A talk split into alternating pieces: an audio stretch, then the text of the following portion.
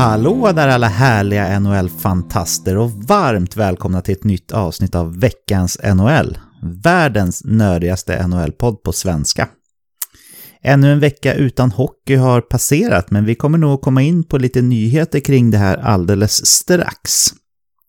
Vi är full manstyrka återigen och det ska bli härligt med en stund fylligt hockeysnack här. Jag, Patrik Andersson, börjar med att välkomna Olof Sylvén. Hallå där Olof! Hallå, hallå! Hur mår du och hur har din vecka varit? Jo, men jag mår fint. Veckan har varit bra. Det har varit eh, flyttpackning till 100%, så just nu så befinner jag mig i ett hav av eh, flyttlådor och eh, ja, vi håller på att packa ihop vårt hem här nu. Vi får eh, tillträde till vår lä nya lägenhet imorgon. Sen gör vi den officiella flytten på lördag då, så att eh, just nu är det mycket förberedelser inför det. Ja, det förstår jag verkligen. Det är ju härligt med ett nytt boende, men det finns ju inte många saker som är värre än att flytta, Olof, eller hur?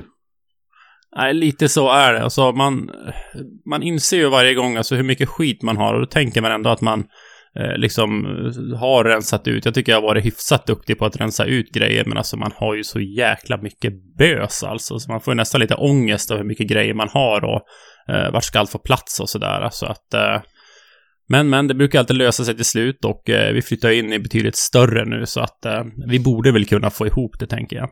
Ja, det är alltid en fördel om man har några kvadratmeter fler att sprida ut det på. Du, jag glömde fråga mm. förra veckan när du i all hast bara sa att ni hade köpt en bil. Vad blev det för något fabrikat? Ja, det blev en liten eh, ärtig fransk bil, en eh, Renault Scenic.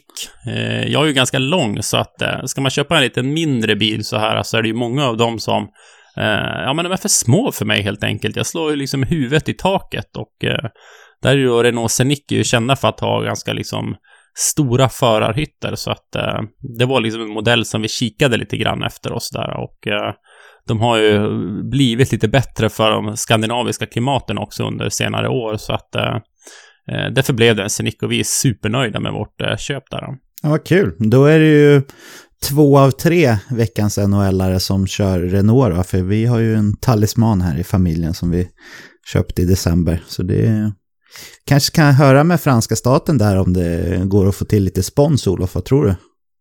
Fan, det vore ju underbart där. Ja. Jag, ska, jag, jag kollar upp den till nästa vecka. Ja, grymt, grymt. Din skolfranska sitter va?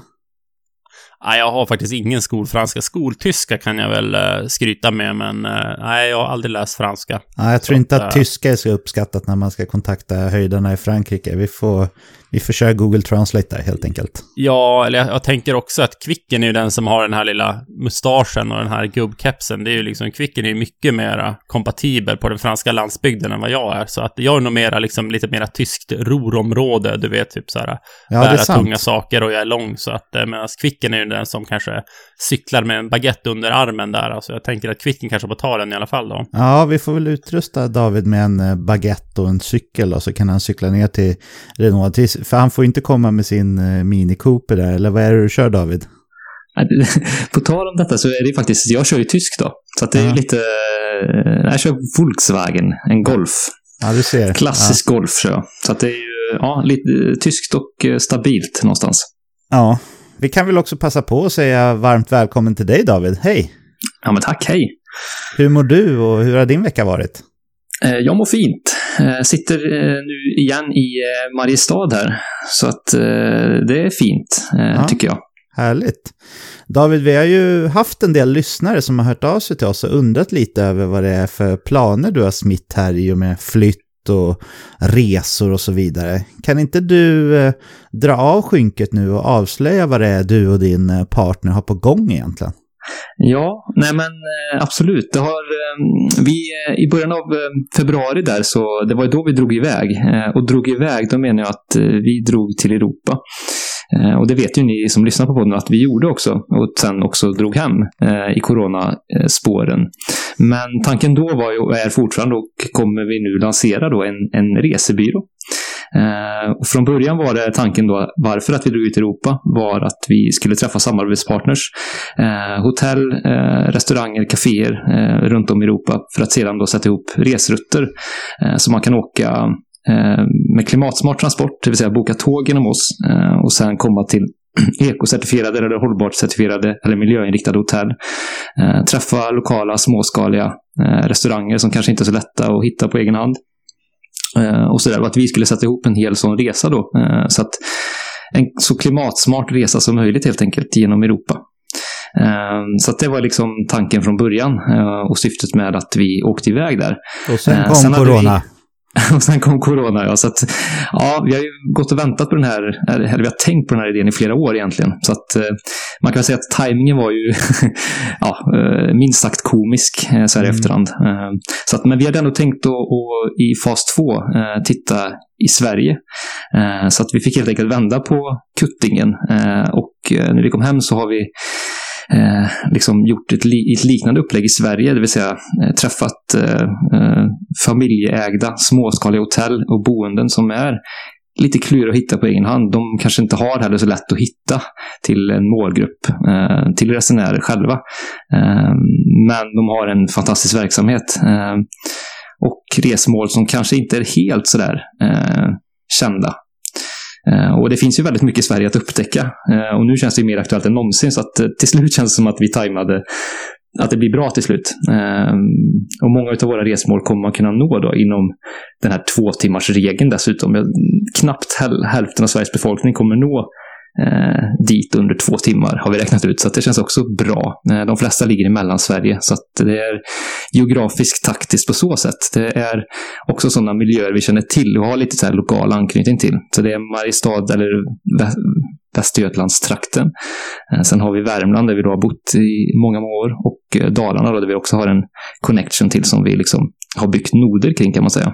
Så mm. att eh, eh, när ni lyssnar på det här så har vi precis lanserat. Eh, eh så att eh, är det någon som är intresserad av att boka en sån här resa så får ni gärna kika in på friendlytravel.se. Eh, ja. Så finns det både möjlighet att bo i träkojor helt utan elektricitet, långt ifrån liksom, all form av trängsel man kan tänka sig. eller lite mer så här lantlig idyllgård. Så det är väl liksom huvudspåren i våra olika typer av boenden. Ja, roligt David. Både jag och Olof är eh, imponerade över ert arbete och ert mod att liksom ge upp era tidigare karriärer för att följa den här drömmen om eh, klimatsmarta, trevliga resmål och så. Så ja, där kan jag verkligen tipsa alla om att gå in och kika. Vi har ju fått eh, tjuvkika lite på sidan här innan ni publicerar den och Ja, det finns mycket där som är intressant. Det, det vill jag lova. Det säger jag med handen på hjärtat. Så friendlytravel.se var det vi sa, va? Mm, ja, men det stämmer bra. Ja, vi får hoppas att det går bra här då. Det, det kommer ju vara många som, eller alla i princip, som kommer bli tvungna att köra en hemester här. Så det, det, det finns mycket gött att välja på där. Men kul David, nu vet alla också vad det är för eh, hemliga planer ni har smitt då, så då behöver vi inte eh, vara hemliga kring det längre i alla fall, eller hur? Nej, det blev en väldigt lång cliffhanger längre än vad vi hade tänkt av, uh av förståeliga skäl här. Men nej, det känns jättekul att vi, att vi ror i landet och kunna liksom gå ut med det. Det känns fantastiskt roligt faktiskt när man hållit på med det liksom, eh, i kulisserna väldigt länge. Ja, det kommer bli kanoner där. Det rekommenderar vi varmt. Vi ska strax hoppa in i segmenten som vi tänkte köra den här veckan, men eh, först finns det en sak som vi faktiskt behöver beröra. Och det är ju att spelarrepresentanterna från klubbarna har nu röstat för ligans förslag med att återuppta säsongen med ett slutspel där 24 klubbar ska delta på två eller fyra spelorter utan publik alla detaljer i hur det här ska se ut och eh, när det ska bli av är inte helt klart än, så det får vi helt enkelt återkomma till. Men nu kan vi i alla fall med allra största sannolikhet få se ett slutspel där en Stanley Cup-mästare kommer att koras. Så jag tänkte att vi kör ett varv runt här och eh, berättar hur vi känner med ja, våra tankar kring det här. Olof, om vi börjar med dig då, hur går dina tankar och funderingar kring de här nyheterna? Ja, lite förvånande först och främst. Jag trodde inte att säsongen skulle återupptas när den här corona slog igenom, men NHL har ju uppenbarligen gjort allt de kan för att man ska kunna dra igång säsongen igen här och eh, ja, det är väl kul. Alltså, jag ser väl positivt på det. Det är väl bättre med eh, NHL ishockey utan publiken, ingen ishockey alls. Och det blir ju ett, eh, lite av ett experiment också att se hur det fungerar det här. Sen personligen är jag väldigt intresserad av att se Eh, vilka lag alltså gynnas av det här långa uppehållet som har varit. Alltså vissa lag har ju haft en del långtidsskador när man kanske får, får igen ett antal spelare. Det kommer såklart vara bra för dem. Sen funderar jag lite grann kring Kommer de unga spelarna kanske, eller de här eh, äldre rutinerade spelarna kanske, eh, kunna dra nytta av den här situationen, om, om, ni förstår hur jag menar. Vilka har skött träningen bäst, så att säga, under den här perioden? Så att eh, eh Eh, det ska bli intressant att se, och det känns väl lite grann som att eh, eh det, det, kanske kan vara lite skrällvarning i det här slutspelet. Jag vet inte, hur, hur tänker ni? Ja, det tror jag absolut att det kan vara. Och eh, Först och främst så, så, ska det ju bli kul såklart. Riktigt kul att få se hockey. Jag menar, vi, har ju, vi är ju så pass intresserade av NHL så att vi till och med har startat en podd kring just det ämnet. Eh, så jag är väldigt positiv till att få se hockey. Men samtidigt är jag lite kluven kring det här. För Dels så är det ju lite som eh, Radko Gudas tror jag det var, skrev i, i något inlägg där att eh, ah, vi kan inte spela OS för att, eh, för att det är så himla stor skaderisk liksom för oss spelare, men att genomföra ett Stanley Cup-slutspel under en pandemi, det är helt okej. Okay. Och det är ju såklart lite dubbla budskap där och, och, alla förstår ju att det handlar om pengar. Det har väl hörts siffror allt från 500 miljoner till en miljard dollar liksom. I, alltså som hade blivit förlorade intäkter från tv-avtal och så. Om de inte hade genomfört något slutspel. Så, så man fattar ju vad det, vad det handlar om liksom. Och sen är jag lite så här att jag skulle inte vilja genomföra det här slutspelet om det innebär att nästa säsong får sig en törn. Eh, vilket det ju kommer få på ett eller annat sätt. Jag menar, skulle man kunna dra igång nästa säsong i november eller kanske början av december, då gissar jag att man skulle kunna ha ett Stanley Cup-slutspel eh, någorlunda vanlig tid om man eh, skippar bye week och All-Star-eventet och sådär. Men om det innebär att eh, nästa säsong blir drabbad på något sätt. Antingen att grundserien blir kortare eller att slutspelet blir förskjutet igen. Då hade jag nästan hellre sett att man liksom fimpade den här säsongen och, och körde en draft eh, vanlig tid så att säga på sommaren och att första juli fortfarande var första juli när det gällde kontrakt så att vi fick liksom en vanlig sommar. Men eh, ja, jag är väldigt kluven som sagt. Eh, David, hur, hur känner du kring de här sakerna? Ja, nej, men jag tycker ändå att det är kul att, att det blir, eh, trots allt. Även om det finns eh, lite parametrar som gör det, eh, gör det osäkert hur det, hur det kommer se ut och kommer utspela sig när det väl händer. Eh, hur kommer känslan vara att se ett NHL-slutspel med tomma läktare?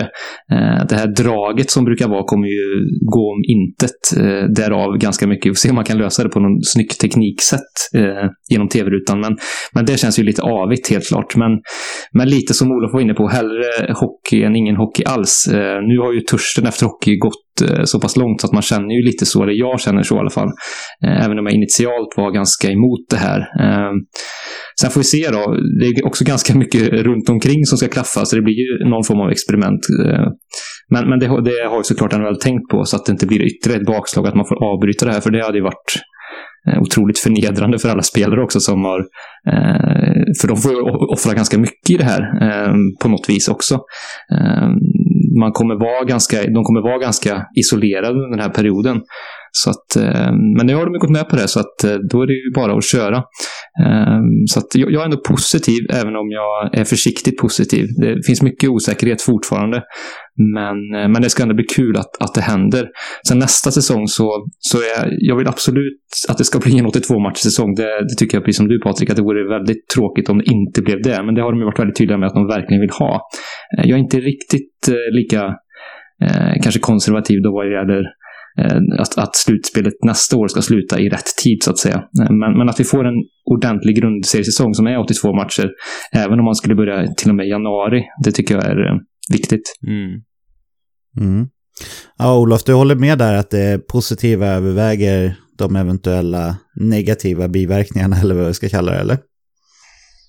Ja, alltså vi ser ju, fotbollen har ju dragit igång i Tyskland och så, men det är klart att det finns alltid en riskfaktor. Alltså, Eh, Eh, blir en eh, spelare smittad i ett lag är ju risken ganska stor att, eh, fler kommer att bli smittade och då kommer vi ställas inför en eh, väldigt märklig situation där kanske eh, stora delar av ett lag liksom blir smittade på så sätt. Jag vet inte om ni kommer ihåg den här kryptosporidium, eh, det var en bakterie i vattnet eh, för några år sedan som framförallt drabbade Skellefteå, Östersund och några andra orter där bland annat Skellefteå AIKs lag, ett antal spelare fick den här bakterien under slutspelet då och eh, eh ett sånt liksom scenario skulle vi kunna ställas inför här också, där något lag liksom blir sjukt och sådär. Och hur gör man då? Då hamnar man ju i en väldigt konstig situation och eh, då riskerar man ju att eh, eh, smitta andra spelare också. Så att det är klart att det, eh, det är en stor risk, men jag antar att NHL kommer att göra allt de kan för att eh, liksom testa spelarna hela tiden för att de inte ska eh, ha den här sjukdomen då. Så att, eh, ja, det blir lite av ett experiment, alltså så är det ju, det är ju ett faktum och eh, förhoppningsvis så går det väl vägen så att säga, men eh, ja, det, det klassiska här, pengar, pengar versus hälsa.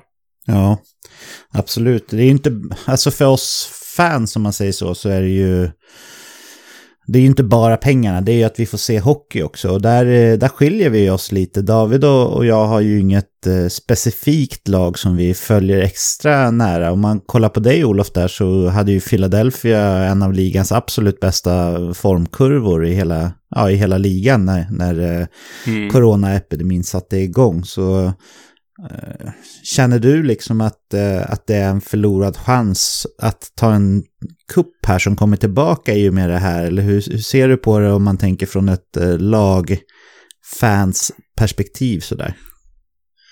Ja, alltså jag tycker det är svårt att säga. Någonstans så blir ju ändå förutsättningarna eh, nästan likadana för allihopa.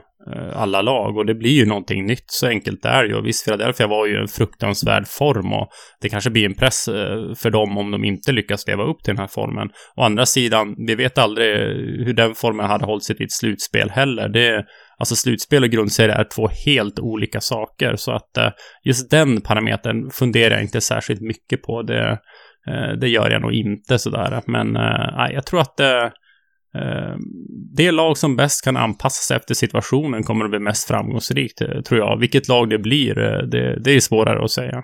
Mm. David, tror du att vi kommer få se liksom den här klassiska slutspelskaraktären på hockey när det liksom är mycket tajtare och, och liksom spelet växlar upp och tar en helt ny form? Vi går ju ändå in i ett slutspel här där, där de flesta kommer att ha vilat, eller alla kommer att ha vilat cirka fyra månader. Eh, vilket ju är längre än ett eh, vanligt sommaruppehåll för, för de lagen som går riktigt långt i slutspelet. Eh, om, om vi kollar på början av säsongerna så brukar det vara väldigt öppen hockey. Det blir väldigt mycket mål och det är inte riktigt den här, eller långt ifrån den här slutspelskaraktären på spelet. Så ja, hur ser du på, på de sakerna? Nej, jag tror att det kommer bli annorlunda eh, mot ett vanligt slutspel. Det kommer inte bli den här grinden, den långa grinden efter en lång, långt, långt, lång grundserie och sen ett långt slutspel på det. Eh, eh, så att, nej, jag, jag, tror det kommer bli lite av en, tyvärr, lite försäsongskänsla, särskilt i början tror jag. Eh, lite World Cup-stuk. När vi har sett ett World Cup tidigt på en säsong så har det varit Eh, lite ringrostigt, lite öppen hockey, frejdig hockey visserligen och som du är inne på Patrik, i början av säsongen har vi sett något liknande. Eh, vilket i och för sig är kul, men jag tror att det kommer bli mer den karaktären på spelet och känslan, just med tanke på att det inte är någon publik också som, som eldar upp spelarna. Eh, så tror jag det kan bli en, mer, en väldigt fartfylld och eh, och offensiv hockey, men kanske inte de här stora, stora känslorna till att börja med i alla fall. Det tror jag kommer byggas upp, men, men till att börja med kommer det nog se ut så. Det, det är vad jag tror i alla fall. Mm. Sista frågan jag har här eh, till er båda, det är om vi skulle göra en skala där liksom en vanlig Stanley Cup-mästare är 100% värd, om man säger så. Eh, att, att man har liksom gått igenom en 82 matchers lång grind till grundserie och, och måste vinna fyra gånger sju matcher liksom för, för att nå den där bucklan. Om ja, en, vanlig, en vanlig säsong så är det liksom 100% värde. Olof, hur många procent av fullt värde skulle du säga att årets Stanley Cup-mästare kommer att ha för dig rent eh, subjektivt? Alltså, i och med att förutsättningarna är lika för alla så tycker jag fortsatt att det är 100% och eh, eh, bara för att man har varit ledig några månader nu så innebär ju det andra typer av utmaningar, alltså hålla kroppen igång och så vidare och Eh, kanske det här mentala också och liksom hur kan man få, få ihop sitt lag eh, igen efter att ha varit borta så länge och så vidare och skadade spelare kommer tillbaka i och med att det är samma förutsättningar för alla och andra typer av utmaningar så jag tycker att det är 100 procent. Det kommer inte att bli enklare att vinna den här Stanley Cupen än någon annan Stanley Cup. Det tror jag inte. Snarare tvärtom. Det finns ingen trygghet när man går in i det här slutspelet och eh, veta vart står vi som lag, vart står jag individuellt och jag tror att det kommer att eh, eh, liksom generera problem för spelare och lag och eh, det gör att det blir nästan kanske en större utmaning än ett vanligt slutspel, om man ska säga. Visst, man kanske är lite mera utvilad, men de här andra parametrarna tycker jag ändå väger upp, eh, absolut. Så att eh, det är 100 procent eh, för min del i alla fall. Ja. David, vart på skalan eh, hittar vi dig? Tycker du också att det är 100 procent lika mycket värt att vinna den här Stanley Cup som, som alla andra eller eh, hamnar vi någonstans lite längre ner hos dig? Känslomässigt kanske lite lägre, men jag förstår Olofs resonemang och när jag tänker på det så, så skulle jag nästan vilja jämföra det med en OS-turnering. Eh, för det kommer ju vara den typen av känsla. Så man går in i en kort turnering, ganska korta förberedelser sett till NHL-mått mätt eh, och kastas in i hetluften direkt eh, med några få matcher som gör väldigt stor skillnad. Och en OS-turnering, visst det har ju anor och så att, att man värderar det väldigt högt eh, av det skälet, men det är ju också att, att få en OS, eh, att bli OS, olympisk mästare är ju någonting som spelarna rankar väldigt, väldigt högt. Eh, och många påtalar just det här att ja, vi kom samman väldigt snabbt och det, det är en, en tjusning i det. Så, att, eh, så på det viset så tror jag ändå att eh, man ska inte jämföra det med en, liksom, en vanlig Stanley Cup eh, ett Stanley Cup-slutspel eller så, utan det här är något annat. Men jag tror inte för den saken skulle att det egentligen på det viset behöver bli mindre värt, lite som Olof var inne på. Utan det, eh, det kommer få en annan karaktär, men, men värdet kommer nog bli väldigt högt, även om det kommer bli något annat, så att säga. Ja, ja vi får se. Jag, eh, jag lägger mig lite längre ner på, på skalan där. Jag kommer nog ha svårt att bortse från det faktum. För, för mig är det så att en Stanley Cup-titel, det är liksom hela paketet. Det är att man har liksom gått igenom 82 matchers tuff grundserie liksom. Och, man, och sen direkt in på slutspelet där liksom där det krävs mycket uthållighet. Man kommer behöva spela med lite skavanker, blåmärken, sträckningar här och där mm. liksom och sådär. Så, så för mig blir det en annan typ av Stanley Cup och jag förstår vad ni menar, framförallt du Olof, där med att det liksom kanske till och med är en större utmaning. Men för mig blir det inte riktigt sam, det blir inte riktigt samma sak. Så jag kommer alltid, tror jag, i framtiden ändå tänka liksom så här, ja, 20 blev mästarna, ja det har vi ingen aning om, men vilka det än blir. Och ändå tänka liksom så här att ja, men det var coronasäsongen, de spelade liksom på en eller två spelorter och, och eh, ingen publik och eh, inte riktigt samma, samma känslospel och, och samma grind som man är van med. Så för mig hamnar det lite längre ner, kanske runt 70 procent eller så. Men jag är ju väldigt glad över att jag ska få se hockey. Det är bara att jag är kluven till det hela så att säga. Mm, men tänker du likadant med lockout-säsongerna då också, Patrik, att de är liksom lite längre ner på skalan också så, eller tycker du att det är en annorlunda situation? Det är ju en annorlunda situation, men eh, den säsongen var väl Carolina som vann eh, den som det bara var 48 matcher i grundserien där, eller hur? Eh, kommer faktiskt inte ihåg om det var den säsongen. Jag har för mig det. Och eh, jag ser ju den lite mindre värd, det gör jag absolut. Med tanke på att det var bara en enda matchserie som, som lag från öst och väst mötte varandra. Det var först i Stanley Cup-finalen som man mötte någon från den andra konferensen.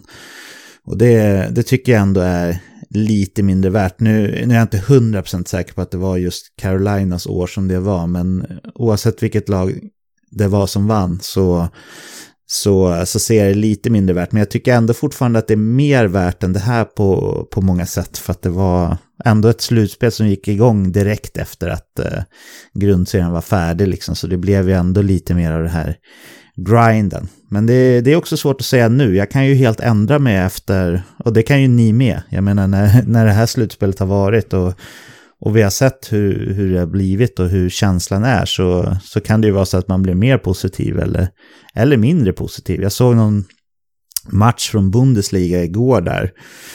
Där liksom så här, jag kunde bara inte kolla på det. Det kändes så jäkla fånigt att de hade tryckt upp massa sådana jävla pappersfigurer på läktarna och du vet så här. Det kändes som en parodi. Det var som att de drev med mig. Som att de liksom så här. Ja, det är lite parodiskt. Nej, men så att de, som att de liksom så här. Verkligen rub it in my face.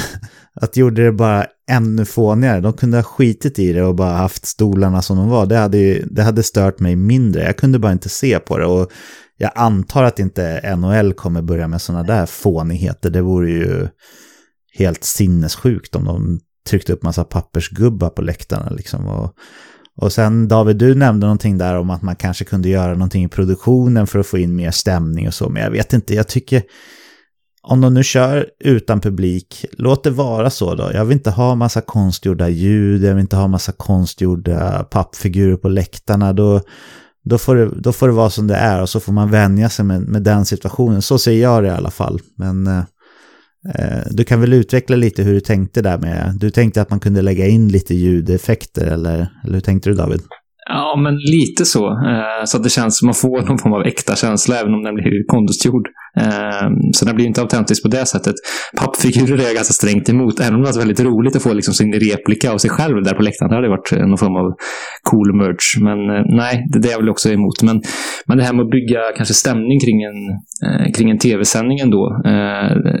Det ser jag väl att man skulle kunna göra genom någon form av ljud. Man kanske kan ha Eh, nu ska man ju inte samlas på, i pubbar och så heller, så att eh, annars kunde man ju plocka upp någon slags supporterljud. Eh, men, men om man kunde få till någonting där som känns eh, som är äkta och på riktigt så hade det varit roligt. Mm. Ja, jag, jag, är skeptisk, men som sagt, jag är också öppen. Jag, jag, jag, kommer att ändra mig. När jag möts av fakta, då, då backar jag, så att säga. Så att eh, om det är så att de lägger in massa specialeffekter som jag, som jag uppskattar när jag kollar på det, då är jag den första att erkänna att jag hade fel. Men eh, vad säger vi killar, vi lämnar, eh, vi lämnar det här kommande slutspelet tills vi har mer detaljer, eller vad säger ni? Det gör vi. Ja, då hoppar vi in lite på, på de segmenten som vi tänkte köra den här veckan. Och eh, vi hade ju en draft för ett par veckor sedan där vi tog ut två femmor där alla tio spelarna skulle ha olika nationaliteter. Idag har vi en ny utmaning där kanske Olof ska dra det längsta strået igen som han gjorde förra gången. Det återstår att se. Men det vi ska göra är i alla fall att vi ska ha en ny draft där vi tar ut två femmor och en målvakt den här gången. Där alla ska ha en och samma nationalitet. Och den här veckan är det endast amerikaner, alltså folk som representerar USA som är up for grab. Och det gäller spelare som har spelat i NHL senaste säsongen. Precis som förra gången så lottar vi draftordningen och sen så kör vi en snake draft, vilket innebär att den som väljer sist i respektive runda också väljer först i nästkommande runda och så vidare. Olof, eh, vi lägger väl upp våra lag på sociala medier igen då så att folk får berätta vem av oss som de tyckte gjorde det bästa jobbet va? Ja, det kommer jag göra. Snyggt. David, är det någonting vi ska tillägga här eller är det glasklart tror du? Ja, men det känns väl glasklart tycker jag. Okej, då kör vi igång och eh, Olof, du får lotta draftordningen här igen då, som du gjorde förra gången. Ja, jag har plockat fram min slumpgenerator här igen och eh, lottningen kommer gå till på samma sätt som vi gjorde förra gången. Så att ni kommer att få ett nummer och sen så kommer jag dra ett nummer och på så sätt så ser vi vilken ordning den här draften blir då. Och då har jag valt att David, du har nummer ett, Patrik, du har nummer två och jag har nummer tre. Yes. Så får vi se eh, vilket nummer det blir här. Då ska vi se, då blev det en tvåa. Och det betyder att du Patrik kommer att få välja först. Woho, snyggt. Och Vem? då ska vi dra yt... Vad sa du? Ja, just det. Nej, jag gick händelserna i förväg. Kör tvåan också. Ja, då kör vi.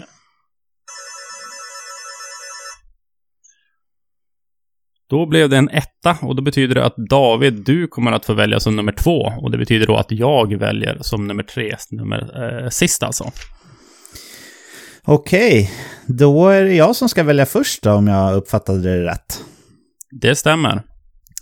Och det bävade jag lite för, för jag när vi körde våran eh, tio olika nationaliteter, då, då hade jag ju en ganska given etta där som, eh, som ju också eh, David plockade etta i form av Leon Draisaitl. Här tyckte jag det var lite svårare för om jag ska gå på en center först så, så har jag ganska klart för mig vilket namn jag eh, är inne på. Men sen så har vi ju en vinge som ju liksom är ett snäpp över alla andra måste vi ändå säga i kvalitet och då är det såklart Patrick Kane vi pratar om. Och lite samma sak på backsidan där, att det finns ju en back som liksom är något steg över alla andra i form av John Carlson. Så jag tycker det är svårt att, att, välja här. Jag hade nästan hoppats på att jag skulle få ett senare val den här gången. Förra gången så hoppades jag på att jag skulle välja först, men men nu tycker jag att det är svårt. Men jag tror faktiskt att det gör så att jag tar den kanske allra bästa amerikanen genom alla tider i NHL och eh, väljer Patrick Kane först. Mm, ett bra val. Och sen så bollar jag över till, eh, till dig då David. Ja, eh, jag gillar ditt resonemang och jag håller helt med där. Eh, det känns som att det är ett namn som sticker ut på backsidan och eh, ett ytterforwardsnamn som sticker ut framför allt. Eh, och eh, mm, ändå lite svårt för mig här. Eh, men eh, jag landar i att jag tar John Carlson. Mm. Det får man ju säga är den bästa backen där, ja. Jo, men det ska ja, man nog säga, va? Spännande. Då är vi på dig då, Olof, och du ska ju få välja två gånger här då. Ja, ja men då börjar jag med att välja Aston Matthews då.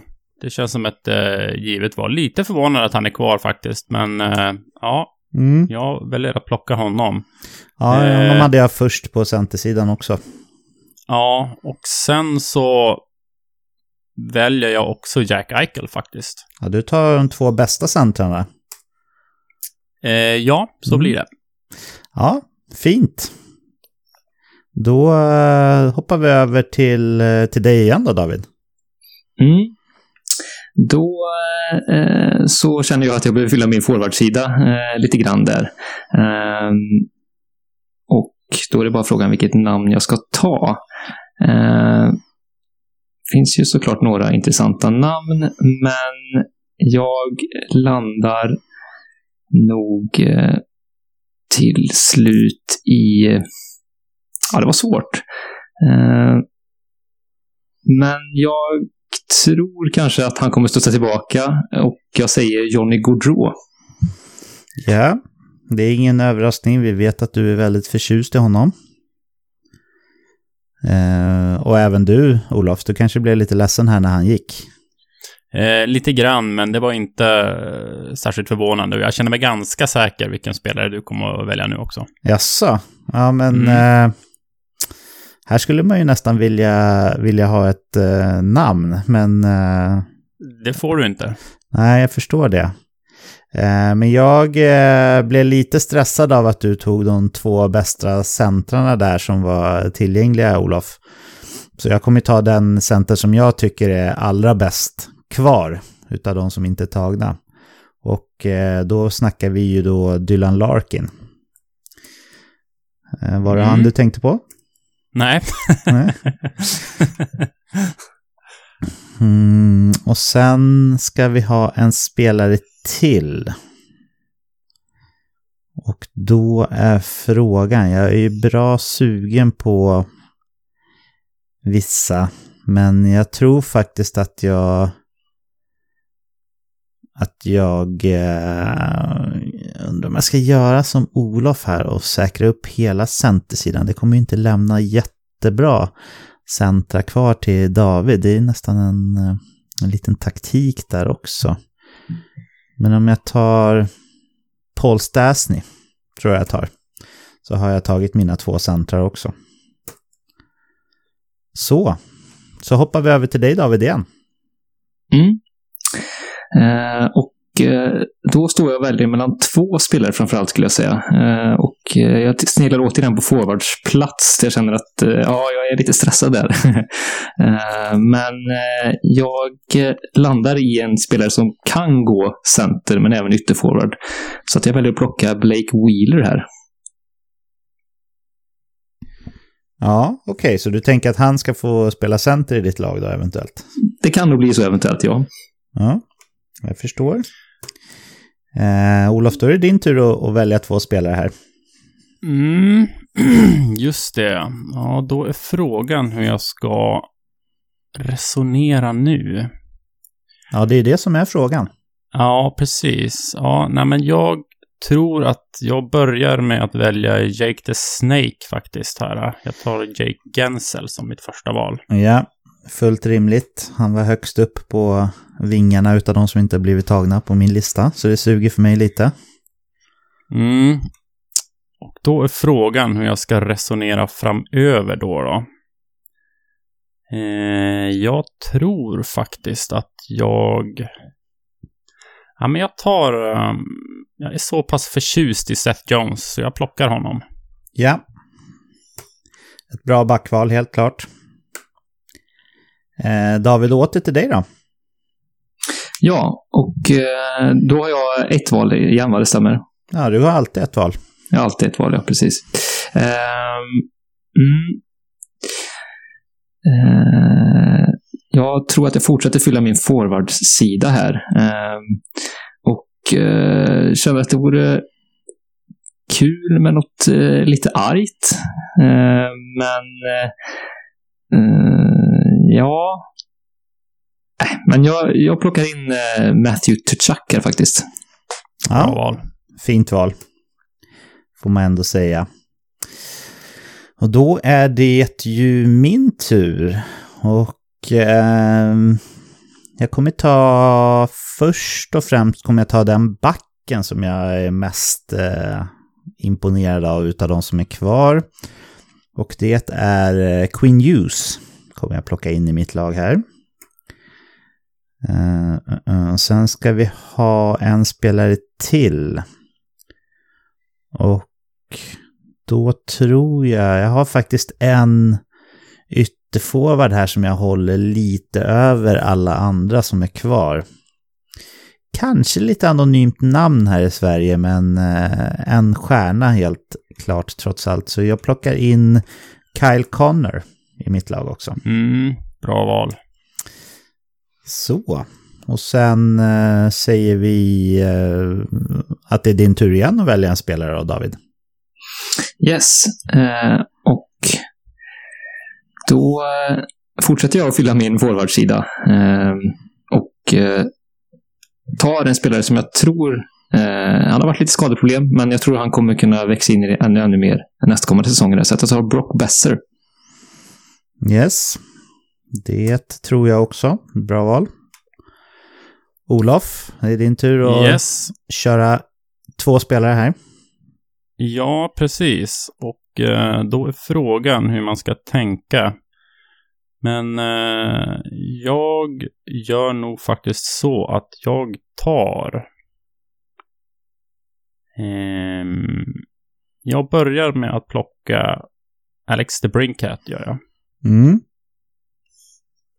En liten lirare med målsinne. Ja, lite svag, svagare säsong i år, men jag tycker han visade förra året här med, var det 40 plus mål, att uh, han är en spelare att räkna med. Ja, Så att jag absolut. börjar med honom och sen så ska vi se vad vi har kvar då att plocka. Eh, då tänker jag faktiskt, jag vill ha in lite grit i mitt lag så att eh, Frågan är om jag inte ska ta och plocka... Eller så ska jag inte göra det. ja, det är frågan. ja, vi ska se. Ehm. Ingen har tagit någon mål sen, det förvånar mig lite. Nej, precis. Uh, ja, men jag, jag, tror faktiskt jag tar och uh, ändrar mig. Jag tror jag plockar en back istället. Mm. Uh, det gör jag inte alls. Jag skojar bara. det är tufft nu i hjärnan här, Olof. Ja. Nej, men jag... Jag tar och plockar... jag kommer inte klippa bort det här, det hoppas jag att du förstår. ja, det är tur man inte sitter vid ett riktigt draft table här. Ja, eller stå uppe vid podiet. jag tror... jag tror att... nej, nej, men nu får jag ta och uh, ge mig. Jag tar... Uh, Will Butcher. Jag tar JT, JT Miller tar jag. Ja, men det är ett stabilt val. Snacka om uh, att du har kapabla centrar att välja på där. Mm, verkligen. Eh, David? Ja. Eh, Visst valde du två där, Olof? Ja, det gjorde du, va? Eh, förlåt, vad sa du? Visst valde du två där, Olof? Det var så mycket funderande där, så jag hängde inte med riktigt. Eh, ja, men det tror jag väl att jag gjorde. Jag har en, två, tre, fyra, fem, sex spelare har jag. Ja, men då borde det stämma. David, du har fem, va? Eh, stämmer bra. Ja, då kör du. En spelare. Ja, eh, ja det är eh, ett namn som frestar väldigt mycket att få in i det här laget med tanke på eh, att det finns en annan spelare i mitt lag. Och eh, jag lockas väldigt mycket av tanken att faktiskt stoppa in Brady till Chuck i mitt lag tillsammans med Bror Matthew, så att jag plockar honom i det här läget. Ja. Ja, ja det var han jag var inne på där när jag pratade om grit. Mm, jag, jag tänkte det. det. Jag förstod att det var han eller Crider du tänkte på där när du sa så. Mm. Ja, då får vi se ett brödrapar i ditt lag då, David. Precis, det känns eh, riktigt eh, ja, hårdhudat. Ja, verkligen.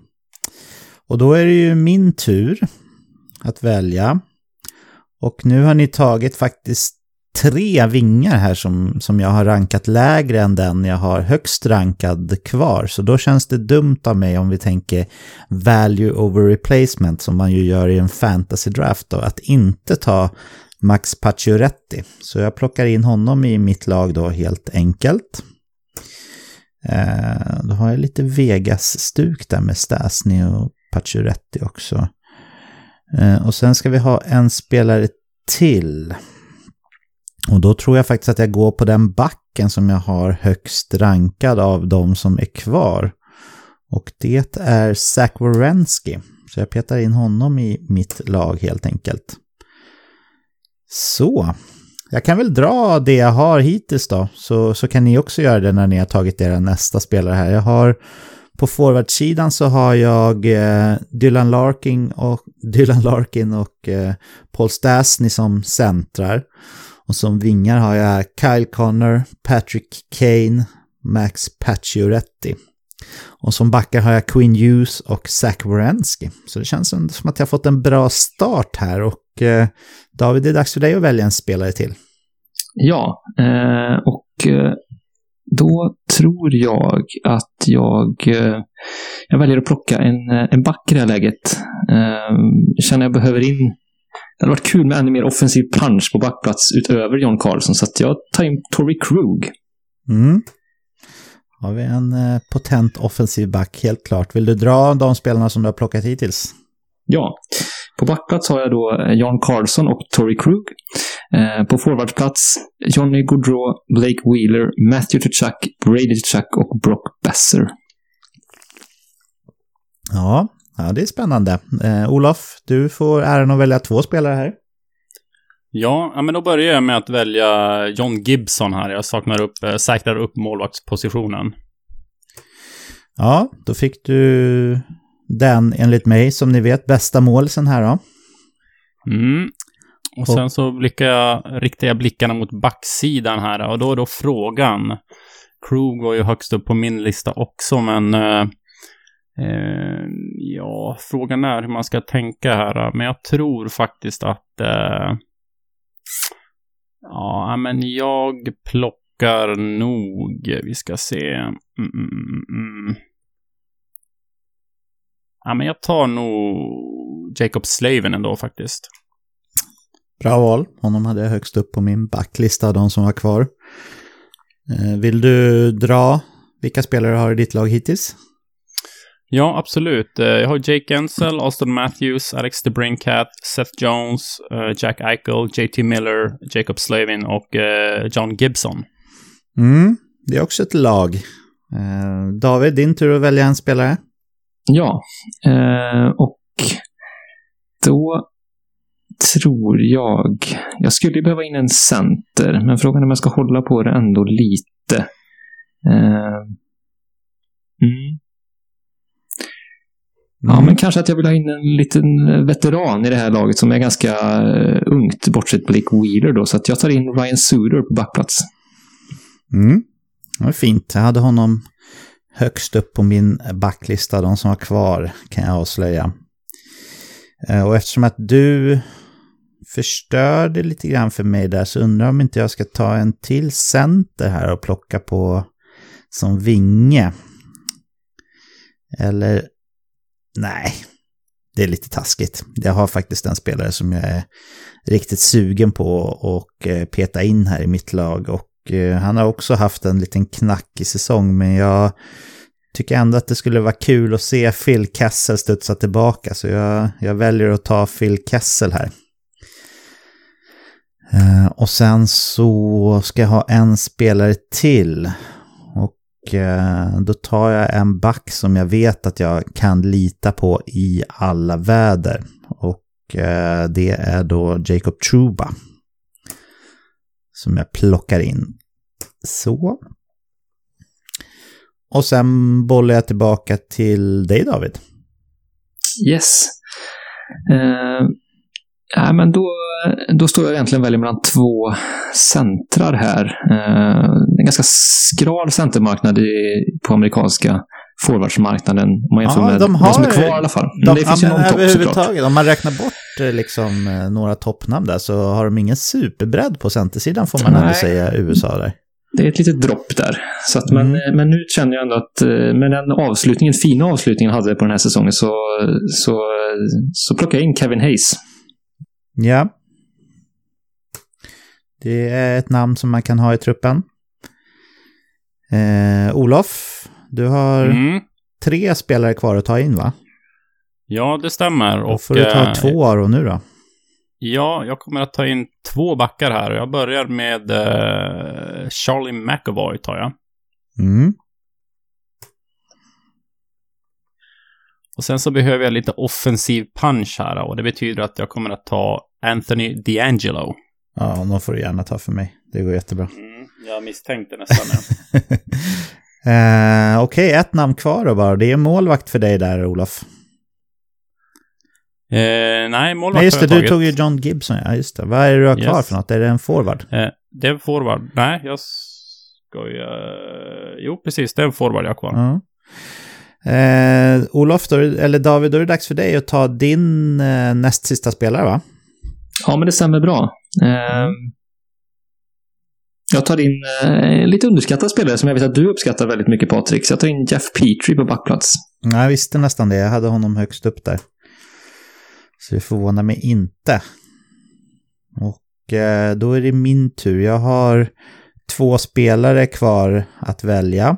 Och eh, det är två val jag har också, så jag kommer fylla mitt lag nu. Jag har en back och en målis kvar att välja.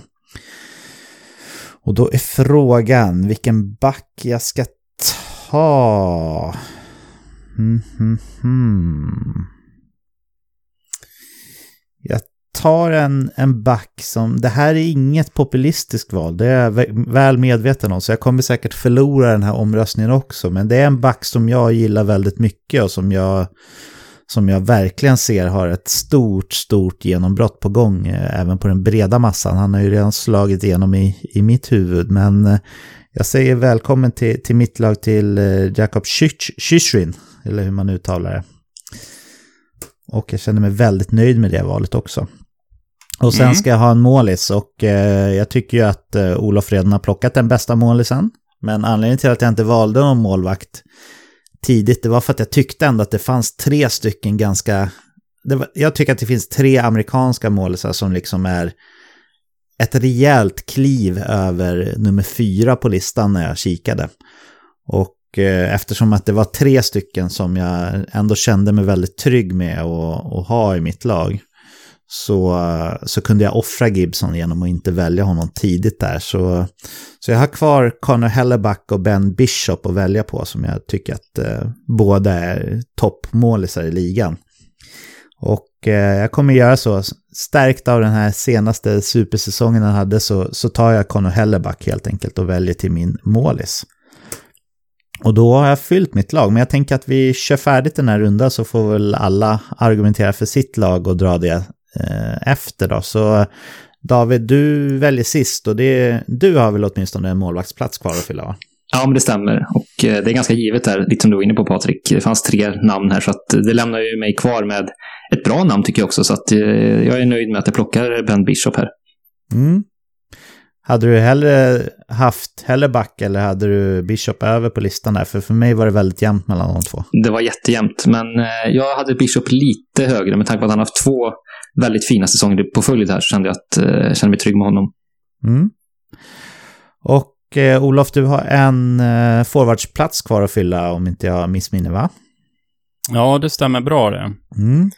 Vem och då blir är det? frågan, ja, ska jag satsa på lite rutin här? Ska jag satsa på en powerplay-specialist? Eller ska jag satsa på en uh, ung och fredig Clayton Keller kanske? Uh, eller kanske Jack Hughes för den delen. Uh, men det kommer inte bli Jack Hughes.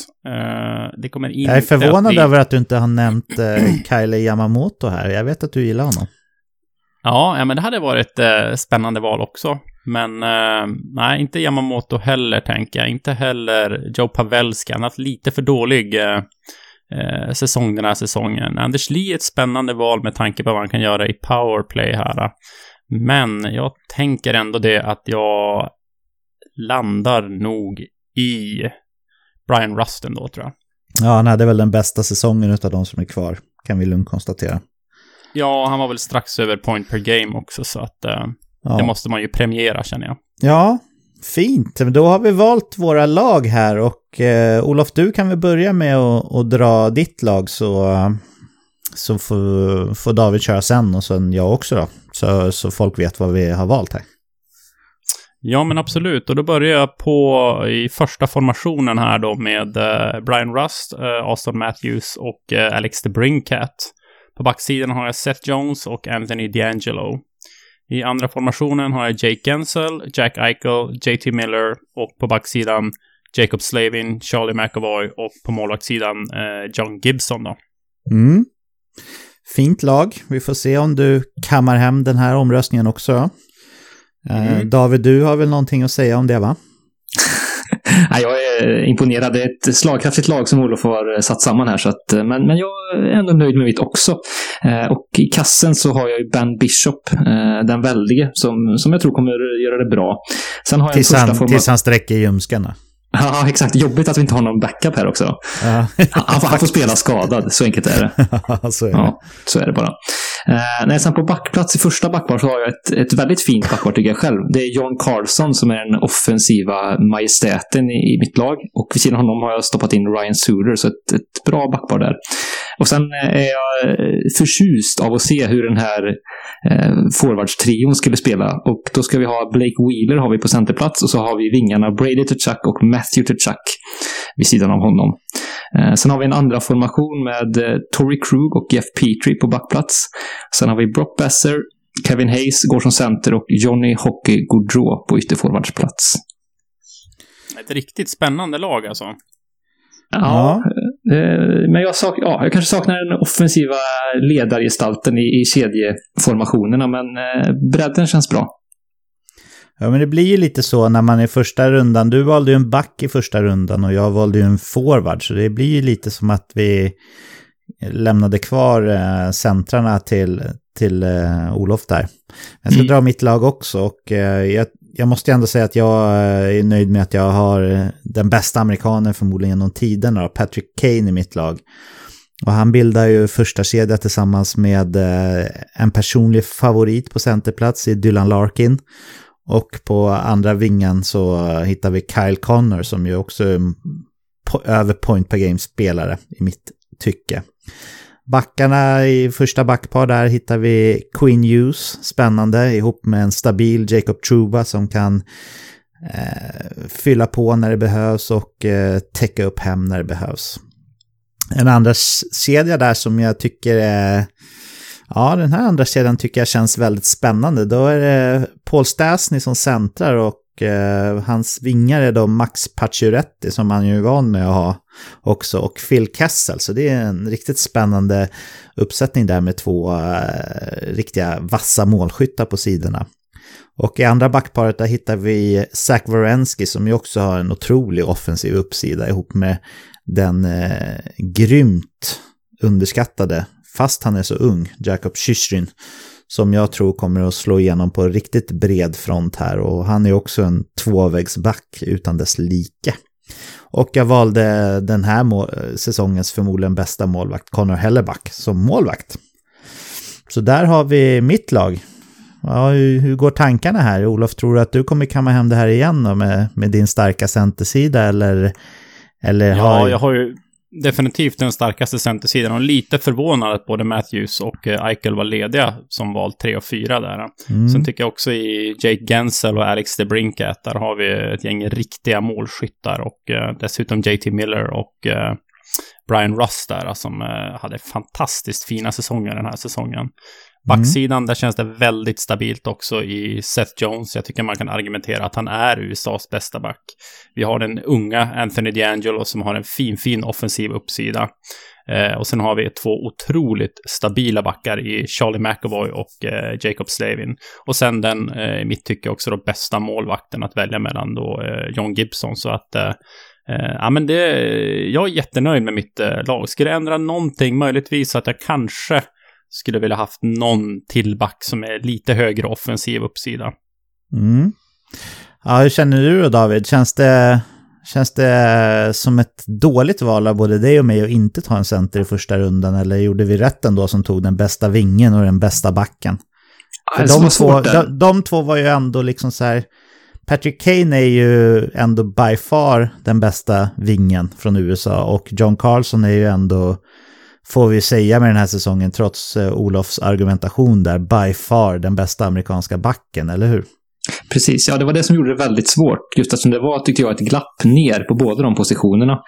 Eh, vilket mm. gjorde mitt val väldigt svårt där, eh, kände jag. Så att jag, jag, kände att jag ville gå för Karlsson där som var, eh, gjorde ännu mer större, större skillnad för mitt lag där tyckte jag. Men, men det är på centerplats, jag har en liten, eh, jag ska inte säga lucka, men där mitt lag är lite svagare då. Men, men jag tycker att jag har kompenserat det bra med eh, offensiva spjutspetsbackar eh, och yttrar som både har en jäkla grit i sig och eh, finess och målfarlighet.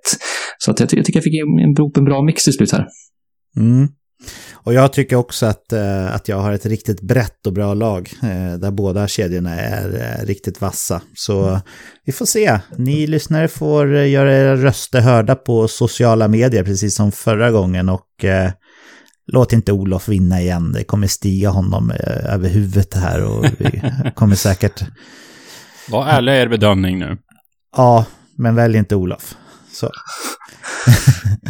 Vi hoppar väl vidare här då och eh, det är dags att debattera lite grann igen här i vårt nya segment, segment för eller emot. Och eh, för er som inte lyssnade på förra avsnittet av någon eh, märklig anledning så går det till så att en av oss håller i punkten och ställer en fråga eller ett påstående då.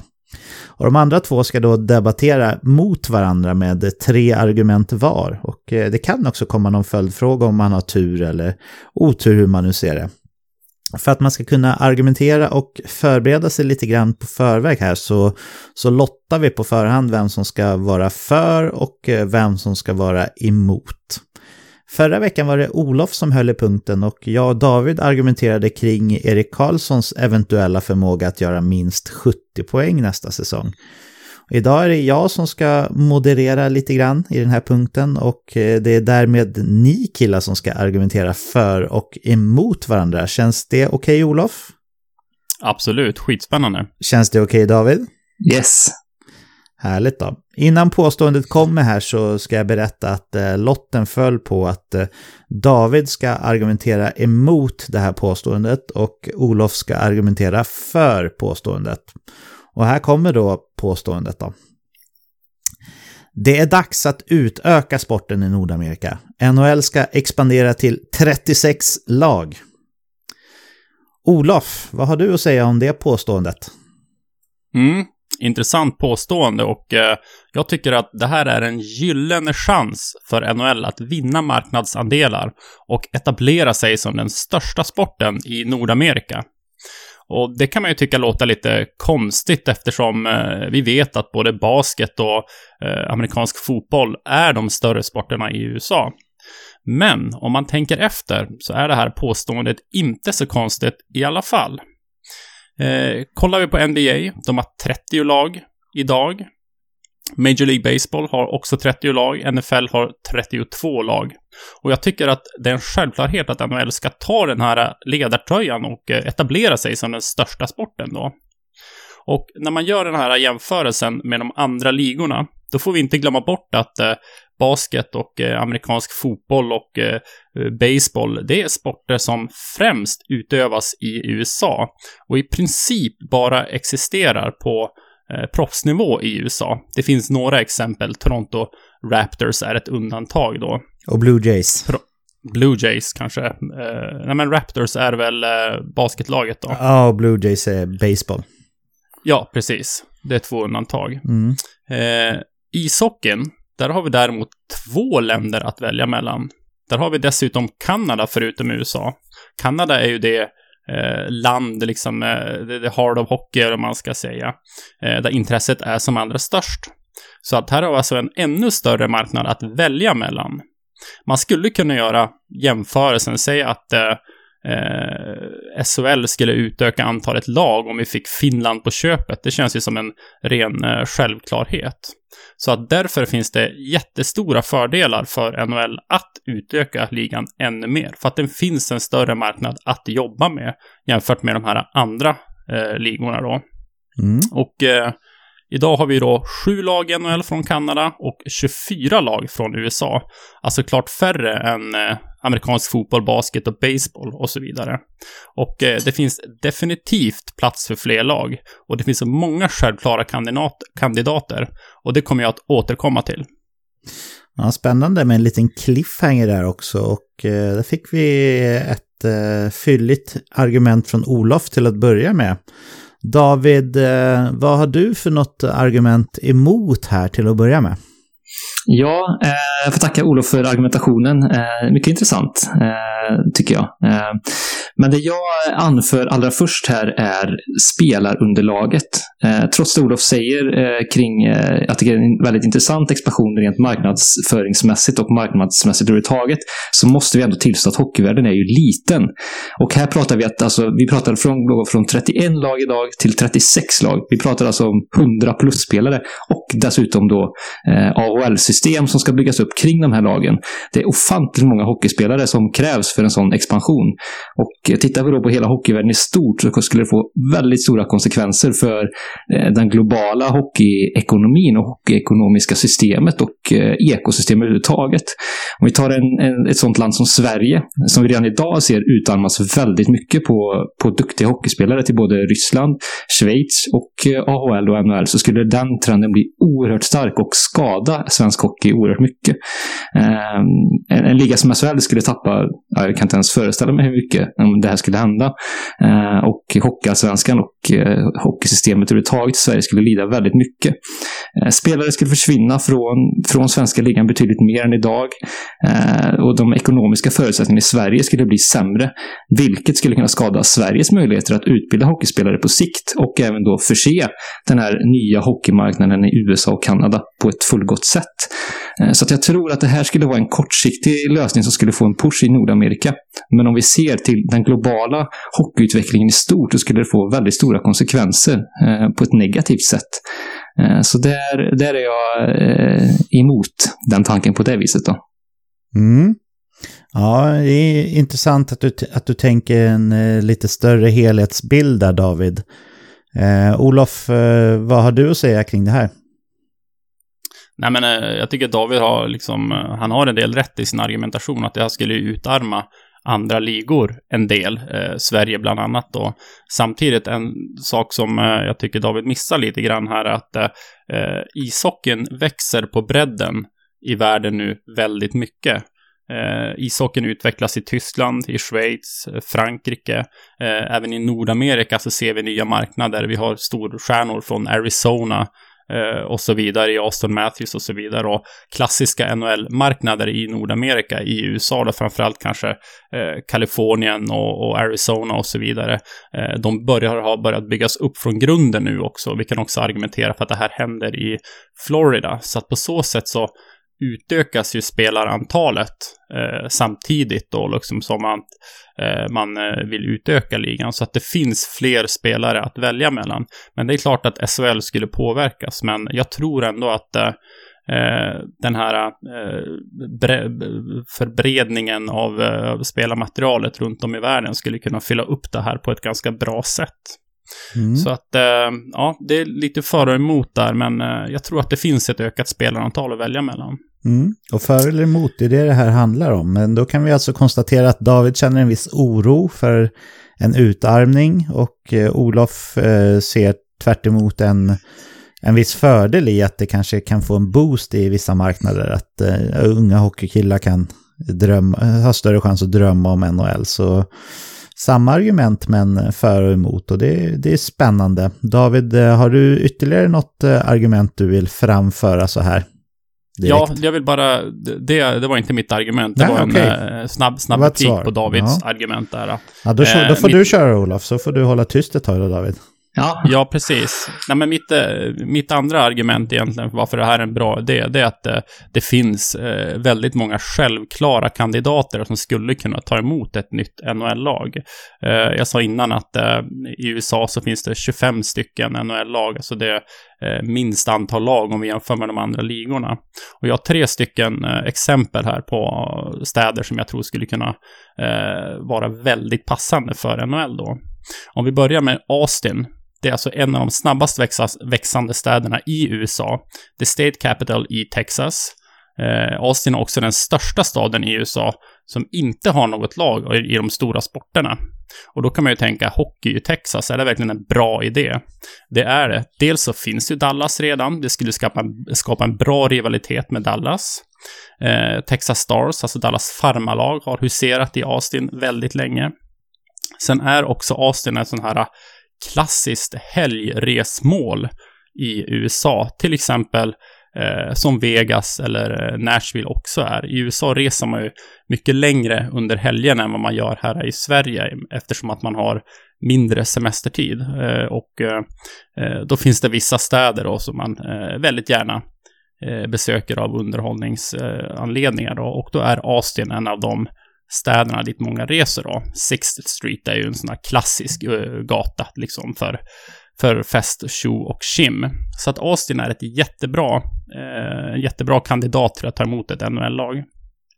Sen tycker jag också att uh, Milwaukee, Wisconsin är ett annat en annan stad som jag tror NHL skulle passa väldigt bra i. Eh, grannstaden är Minnesota, the State of Hockey. Eh, det är ju den största staten för hockey i USA. Och grannen Wisconsin, här finns det också ypperliga förutsättningar för NHL-hockey. Dels är ju hockeyn väldigt stor här, precis som i Minnesota. Dessutom finns det ju en eh, utpräglad rivalitet mellan de här staderna, eh, staterna då. Eh, inte minst på college-nivå där vi har eh, Gophers som eh, tävlar mot Badgers, alltså eh, Wisconsins lag då. Så att det är en annan eh, anledning som att jag tycker att Milwaukee är ett väldigt bra alternativ för ett lag. Eh, Nashvilles farmarlag har ju också huserat här sedan 70-talet och eh, eh, det finns många spelare från Wisconsin i NHL så att det är en etablerad stat för ishockey också. Mm. Sen det sista, eh, den sista staden som jag tar upp här nu, jag tycker att om man ska utöka, utöka ligan så tycker jag att det är en självklarhet att vi ska plocka in ett eh, till lag från Kanada och då tycker jag det är dags att ta tillbaka Quebec då in i NHL och eh, Quebec ligger en armlängds avstånd kan man säga från Montreal och Ottawa. Det finns också en direkt närhet till Toronto och eh, ligger perfekt på östkusten med Eh, närhet till östkusten med, med lagen som ligger där. Och i Quebec är ju också hockey väldigt stort, det vet vi. De har redan haft ett lag, Nordic, som visserligen sköttes ganska dåliga, ganska dåligt om vi ska vara ärliga. Och eh, ska Quebec få tillbaka ett lag så måste ju ekonomin såklart finnas på plats också. Men får man det på plats så tycker jag att Quebec är ett jättebra alternativ. Och eh, jag är också övertygad om att hungern finns i Quebec. Tänk dig själv som ett inbitet Nordiques-fan. Laget flyttar, vinner Stanley Cup direkt i Colorado. Colorado. Eh, jag tror inte det skulle finnas någon hungrigare och mer revanschsugen supporterskara i NHL om man skulle få dit ett lag till Quebec. Men såklart, då måste ekonomin också vara på plats. Mm. Och eh, det är tre, tre städer som jag har kikat på. Och då har jag inte heller nämnt då Houston, den kanske stora favoriten. Kansas City som nästan fick Penguins. Eller New Orleans, det fantastiska weekendresmålet. Ja, du ser. Mycket city dropping här i, i namn och eh, David, du ska få chansen att dels eh, bara kommentera Olofs eh, uppenbara val här av städer och sen komma med ditt andra argument på, på rad här då. Mm. Ja, men det är jätteintressanta städer, absolut. Eh, sen får vi se då, lite som Olof är inne på, ekonomin kring de här städerna, som ju också kan vara en, en farhåga man kan ha. Och vi ser ju klubbar idag som har faktiskt ekonomiska bryderier. Jag tänker på Florida, Arizona med flera. Eh, så det känns också lite svårt att gå från en väldigt snabb expansion i, på nya marknader kan ju också ha svårigheter med sig. Så att eh, även om det ser bra ut på pappret så, så krävs viss försiktighet kring en sån här expansion och att göra det så, eh, så hastigt och så kraftigt som, vi, som förespråkas här känns eh, svårt rent ekonomiskt också, sett till hur ägarskapet och stabiliteten ska kunna se ut på de här marknaderna. Mm. Ja, jag förstår vad du säger. Har du, eh, har du ditt andra argument förberett här också? Ja, ja, ja men det har jag. Eh, och eh, om vi tittar på en, en expansion av den här eh, magnituden eh, och jämför det med eh, hur tidigare expansionsdrafter har sett ut, så fick ju Vegas fick en flygande start som vi alla kommer ihåg. Eh, och man hade en ganska gynnsam expansionsdraft. Då var det också väldigt länge sedan som NHL expanderade, när Vegas klev in i ligan. Skulle man expandera ligan på det här sättet, så här snabbt, med så många lag, så skulle skulle ju inte de få alls samma förutsättningar som Vegas fick i en exempelvis expansionsdraft och skulle få betydligt sämre förutsättningar att lyckas. Så jag tror att startsträckan för de här klubbarna skulle bli väldigt lång faktiskt. Vi kan säga vad vi vill om att ligan är jämn och så vidare och lönetaket jämnar ut, så är det absolut. Men om vi tittar på de expansionslagen som klev in i ligan på 90-talet och även ja, 2000-talet eh, eh, före Vegas, så har det varit långa startsträckor för de här klubbarna. Och många av de lagen har haft stora problem och dragits med dem under lång tid. Eh, Eh, exempelvis då, vi såg i Atlanta Trashers, vilka stora problem de hade att, att ens få igång sin verksamhet och fick till slut också flytta sin organisation. Så att jag tror att eh, eh de här klubbarna skulle få en väldigt lång startsträcka vilket också skulle få dem svårt att få igång verksamheten på nya hockeymarknader där vi vet att det krävs resultat eh, tidigt för att skapa sig intresse och bass där det kanske inte finns ett, ett genuint hockeyintresse. Eh, på några av de eh, städerna som Olof nämnde så är det ju så att det inte har ett uppbyggt intresse utan det krävs en boost likt Vegas. Och det tror jag skulle bli svårt att få till med klurigare expansionsregler, vilket jag tror skulle behövas för de andra NHL-klubbarna skulle ju inte eh, vara lika villiga att ge ifrån sig eh, spelare. Eh, och de, den förhandlingen skulle bli svår tror jag, när man gjorde en sån här stor expansion snabbt. Mm. Ja, du är inne där igen på lite samma tema, att, att det helt enkelt inte finns tillräckligt med bra hockeyspelare för att göra det här eh, på kort sikt. Ja. Uh, Olof, du kan väl få kommentera det David sa där och sen lägga fram ditt tredje och sista argument som du har förberett. Mm. Nej, men det är ett bra argument Kvicken tar upp där, att om man ska göra en expansion med fyra lag så måste man hitta ett bra sätt att, uh, att göra det på. Så det tycker jag är ett bra argument, jag vill bara säga det. Mm. Uh, mitt sista argument, det är att uh, jag tror man ska göra det här för sportens överlevnad. Och NHL har aldrig gått så bra som den gör nu. Och det gör man för att man har tagit en rad smarta beslut. Dels så har själva produkten förbättrats när man har tagit bort spelförstörande moment. Eh, man har redan utökat ligan med lag som jag ser som, ja, det är öppet mål helt enkelt. Vegas, Nashville, Seattle för att eh, nämna några lag då, då. Dessutom så går det ganska bra för de här expansionslagen. Man har lärt sig lite mer hur man utökar, utökar ligan och gör de här lagen framgångsrika. Alltså dels eh, via draften, men också vilka eh, platser man väljer att ta in de här lagen på. Alltså det är klart att Vegas, Nashville och Seattle, det är ställen dit eh, eh många människor reser och det är ställen på, städer på väg upp och så vidare som har goda förutsättningar för det här. Och det har ju gått väldigt bra också. Och då ska vi också komma ihåg att det här är städer där hockeyn har haft eh, långt ifrån en given ställning, kanske tvärtom till och med. Och eh, vad vill jag ha sagt med det här då? Jo, eh, om vi vänder på perspektivet, vad händer då? Vart hade NHL varit idag om Deadpack-eran fortsatt med få mål, sömniga matcher och ligan inte utvecklats? Om städer som Vegas, Nashville, Winnipeg och Seattle inte fått sina lag? Då tror jag att framtiden sett ganska mörkt ut och eh, Eh, jag tror att NHL på ett tydligt sätt skulle ha förlorat marknadsandelar mot basketen och eh, den amerikanska fotbollen. Och sakta men säkert förlorat sin ställning i Nordamerika. Mindre pengar, mindre sponsorer, mindre publik och NHL skulle ha blivit den här sporten som den var för, alltså för inbitna kanadensare. Eh, hade några lag i storstäderna och kanske runt Midwest-området här. Så kort sagt, för att bli bäst måste NHL bli störst och det gör man genom att satsa, inte genom att avveckla. Mm. Ja, full fart framåt är det som gäller för Olof här när, eh, när det kommer till eh, för eller emot en expansion. Och eh, det är argument som är lätt att ta till sig. David, du kan få kommentera det lite snabbt om du vill och sen lägga fram ditt tredje och sista argument som du har förberett på förhand här.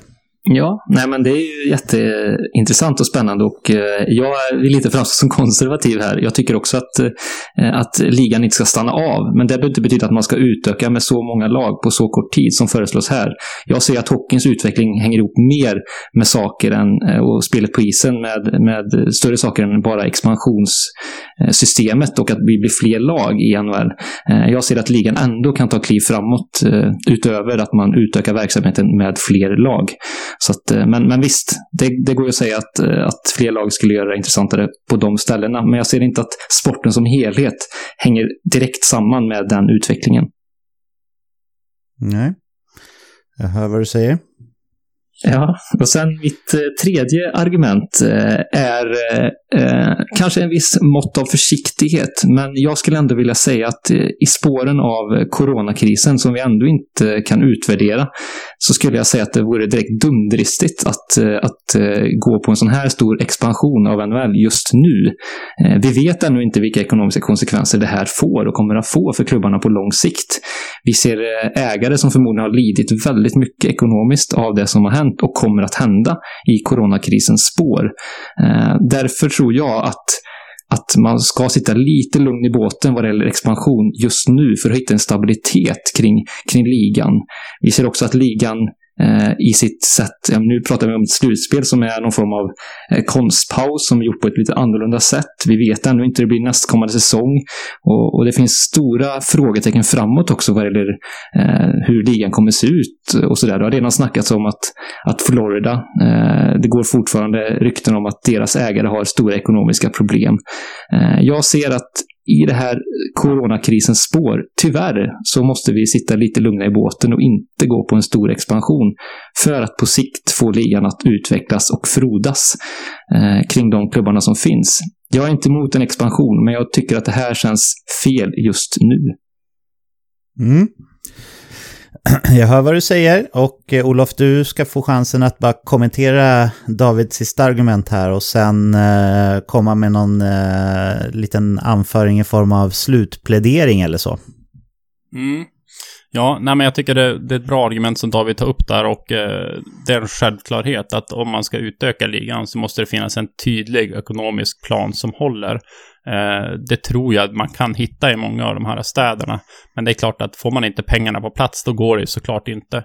Men eh, det tror jag att eh, eh, det borde man kunna undersöka om den ekonomiska kalkylen håller eller inte. Så att det är bara lite kort eh, som jag vill säga angående det argumentet då. Mm. Och sen eh, slutklämmen här då?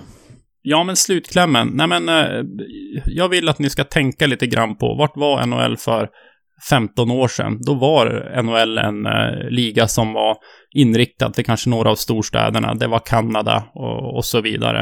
Eh, det som har hänt under de senaste 10-15 åren är att NHL har ju växt nu och det har börjat blivit en, eh, en sport som alla kan ta till sig och vi ser det väldigt tydligt i, i Vegas och i Nashville, alltså städer som egentligen inte har någonting med ishockey att röra. Eh, där det har fungerat väldigt bra. Och jag är övertygad om att det finns fler städer. Det finns ju trots allt bara 25 städer i USA som har NHL-hockey, alltså mindre än alla de andra ligorna. Och det finns städer till exempel som Austin som inte har något lag. Vi vet att det finns mycket pengar i Texas och så vidare. Så att eh, eh jag tror att det finns en möjlighet att, eh, att utöka ligan av, eh, av dem, den anledningen. Och sen är det lite så också, man måste satsa för att vinna. Om man inte sat, vågar satsa för att vinna, ja men då blir man långsiktigt en förlorare. Och eh, därför så tycker jag att vi, vi ska utöka ligan med ytterligare fyra lag. För att det finns möjlighet till det. Mm. Tack för den slutklämmen Olof och eh, tack för superfin argumentering och argumentationsteknik här. Och eh, David, nu är det din tur att köra en liten slutkläm här, eller slutplädering vad du vill kalla det. Ja, eh, jag skulle vilja anföra att utöka ligan med fyra lag eh, skulle få väldigt stora konsekvenser för det globala hockeyekosystemet. Jag var inne tidigare på vilka konsekvenser det kan få för svensk ishockey och likadant är det för andra europeiska länder som idag, ju Olof var inne på, växer. Men det skulle få svårt att fortsätta göra det på samma sätt om de här ligorna och de här hockeynationerna var tvungna att pumpa in spelare i, i ett ständigt sinande flöde från, från sin egen verksamhet som skulle lida väldigt mycket. Vilket på sikt skulle skada hockeyutbildningen i de här länderna. Vilket på sikt skulle skada att de skulle kunna förse eh, NHLs allt större Eh, trupper och även eh, hela system. Vi pratar ju ändå om eh, farmarlag och så vidare. Eh, så där skulle hockeyn få stora problem om man gjorde en sån här stor utökning. För så stor är inte hockeyvärlden, vad vi än försöker få den att bli. Och så mycket har den inte växt de senaste 20 åren, hur mycket vi än önskar och hoppas. Den har stått ganska stilla, trots allt, de senaste 20 åren, om vi ser globalt hur många licensierade hockeyspelare som finns. Så, så det skulle jag vilja säga där. Eh, sen så så finns det också farhågor i hur, hur vi skulle gå till med en sån här expansion. Som jag var inne på tidigare så fick Vegas en flygande start, men att expandera så här mycket Eh, med så här många lag skulle kunna få bryderier vad gäller deras uppstart. Eh, jag tror inte att de andra klubbarna skulle vara jättepigga på att, på att släppa ifrån sig spelare likt man faktiskt eh, gjorde och gick med på i expansionsträffen vad gäller Vegas, utan det kommer bli tuffare tag vad gäller de reglerna och det kommer göra att de här lagen kommer få långa startsträckor, eh, vilket jag tror kommer få, få konsekvenser för deras verksamhet. Eh, så att det skulle jag väl också vilja säga. Men framförallt skulle jag vilja just summera med att den globala hockeyekosystemet klarar inte av det här. Även om NHL skulle gynnas av det och den marknaden i Nordamerika skulle gynnas av det, möjligen, så skulle hockeyn, världshockeyn, lida och skadas av en sån här utveckling och en sån här stor utökning. Och att, att utveckla sporten i Nordamerika, ja. Men att utveckla sporten ishockey globalt, nej, om man gör så här. Och det är det jag ser att man, man gör. Man utvecklar sporten genom att inte göra en sån här stor utökning i Nordamerika då. Mm. Ja, och tack till dig David också för väldigt fin argumentation och eh, ja, Olof, du eh, gav ju lite omdöme och betyg och utsåg en knapp vinnare förra veckan där när jag och David argumenterade så jag antar att ni förväntar er någonting liknande av mig här idag. Och, ja, eh, det är, det är svårt att sitta på domarstolen. Ja, det är det verkligen. Det får man lugnt konstatera och eh, jag gillar ju era alla argument här för man måste ju komma ihåg att jag måste ju försöka tänka bort själva sakfrågan här utan det är ju argumentationen som som det handlar om. För när det kommer till sakfrågan så vågar jag nästan sticka ut hakan och, och säga att, eh, att vi alla tre eh, förmodligen inte skulle vilja se en eh, så snabb utökning av ligan här. Men om vi bara går in på det det här handlar om, alltså argumentationen för eller emot, så, så vill jag säga att eh, Olof, du eh, var väldigt väl förberedd här och, och eh, när du argumenterade och liksom berättade om eh, de här hockeymarknaderna och, och att gasa för att vinna liksom, det, det fick mig eh, lite på helspänn här och nyfiket lyssna och, och liksom fick upp ett sug där som jag kanske inte kände redan innan. Så, så det var ju väldigt väl talat måste man eh, verkligen säga. Eh, tyckte vi kanske inte riktigt att du hade något eh, superbra svar på eh, Olofs, eh, eller på Davids oro kring övriga hockeyvärlden här, men det här var ju från ett NHL-perspektiv vi pratade om också, så det, det förstår jag lite varför. Och David, dina argument var ju också superbra. Jag menar, det var ju argument där, där man rent objektivt verkligen kan säga att du har rätt i, i alla fall. Och eh, ja, jag höll ju med dig om precis allt du sa där. Men om jag måste få en eh, tuff roll här och utse en knapp vinnare, för det är tajt även den här veckan, så, så ger jag det faktiskt till dig Olof, eh, för att jag, jag, jag blev mer eh, liksom hypnotiserad eller vad man ska säga och fastnade i din argumentation på, på ett sätt som jag, som jag sällan brukar göra. Och ja, jag ger, jag ger dig en knapp seger där Olof, hur, hur känns det?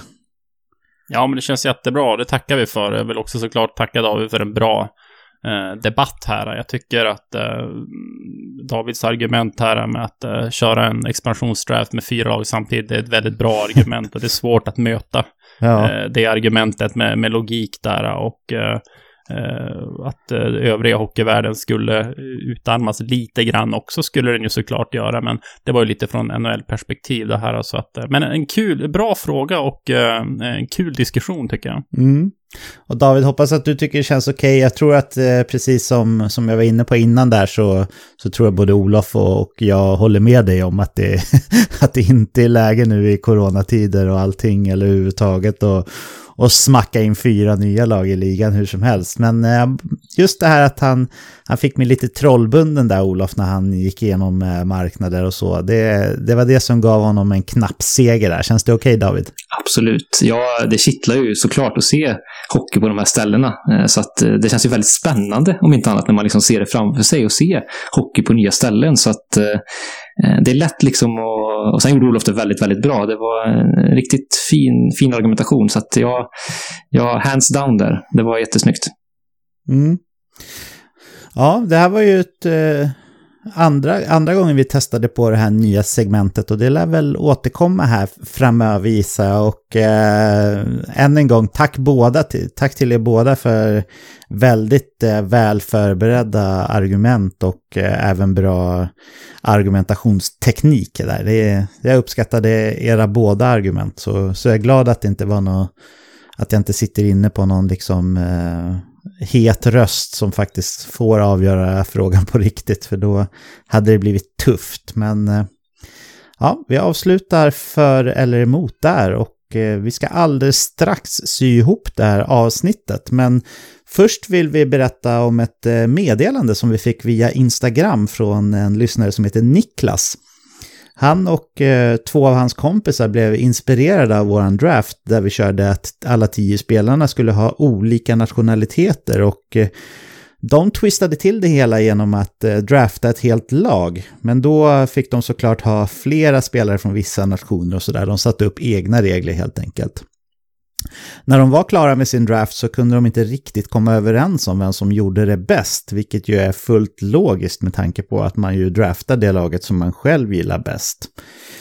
Niklas och hans kompisar ville alltså att vi här på veckans NHL skulle avgöra vilket av lagen som vi tyckte var bäst och det ville vi såklart gärna vara med och göra. Och när vi eh, gav våra röster här, vi gjorde ju så att vi gav tre, den vi tyckte var bäst gav vi tre poäng, det vi tyckte var näst bäst gav vi två poäng och den vi tyckte var eh, tredje bäst kan vi säga för att ha en positiv ton fick ett poäng. Och eh, det blev faktiskt så att vi alla tre hade de här lagen i exakt samma ordning. Det var inte jättestor skillnad mellan lagen, förutom att vi alla tre tyckte att det laget som var i botten var ändå en aning sämre än de första två. Och det kommer bli alldeles för många spelare att räkna upp här och det blir svårt att få en bra överblick om jag rabblar alla 23 spelare gånger tre lag här. Så jag tänkte att eh, varje lag hade en liten posterboy där när de skickade en bild. Så så jag nämner, benämner lagen vid deras posterboy och sen eh, kan väl eh, webbmaster Olof eh, lägga ut de här tre lagen på Instagram så att ni som lyssnar kan se hela lagen. Är det okej okay idé Olof? Ja, men det låter jättebra. Ni lyssnare får gärna kommentera vilket lag ni också tyckte var det bästa. Ja, det får ni gärna göra. Men okej okay då, det laget som vi alla tre hade som vinnare var laget med eh, Leon Draisaitl som posterboy. Och eh, vi säger väl grattis till den personen som draftade det laget. Vi vet ju inte vems lag som var vilket då så att säga. Och det laget som vi alla hade som tvåa var det laget som hade David Pasternak som posterboy. Men man ska säga att vi alla tre tyckte att det var väldigt jämnt här mellan ettan och tvåan. Båda de två lagen var riktigt, riktigt vassa. Och eh, vi vet ju som sagt inte vems respektive lag är, så vi vet inte vem vi sårar här. Men det laget som vi tyckte ändå var eh, markant sämre än de andra, det var det med Roma Josi som posterboy.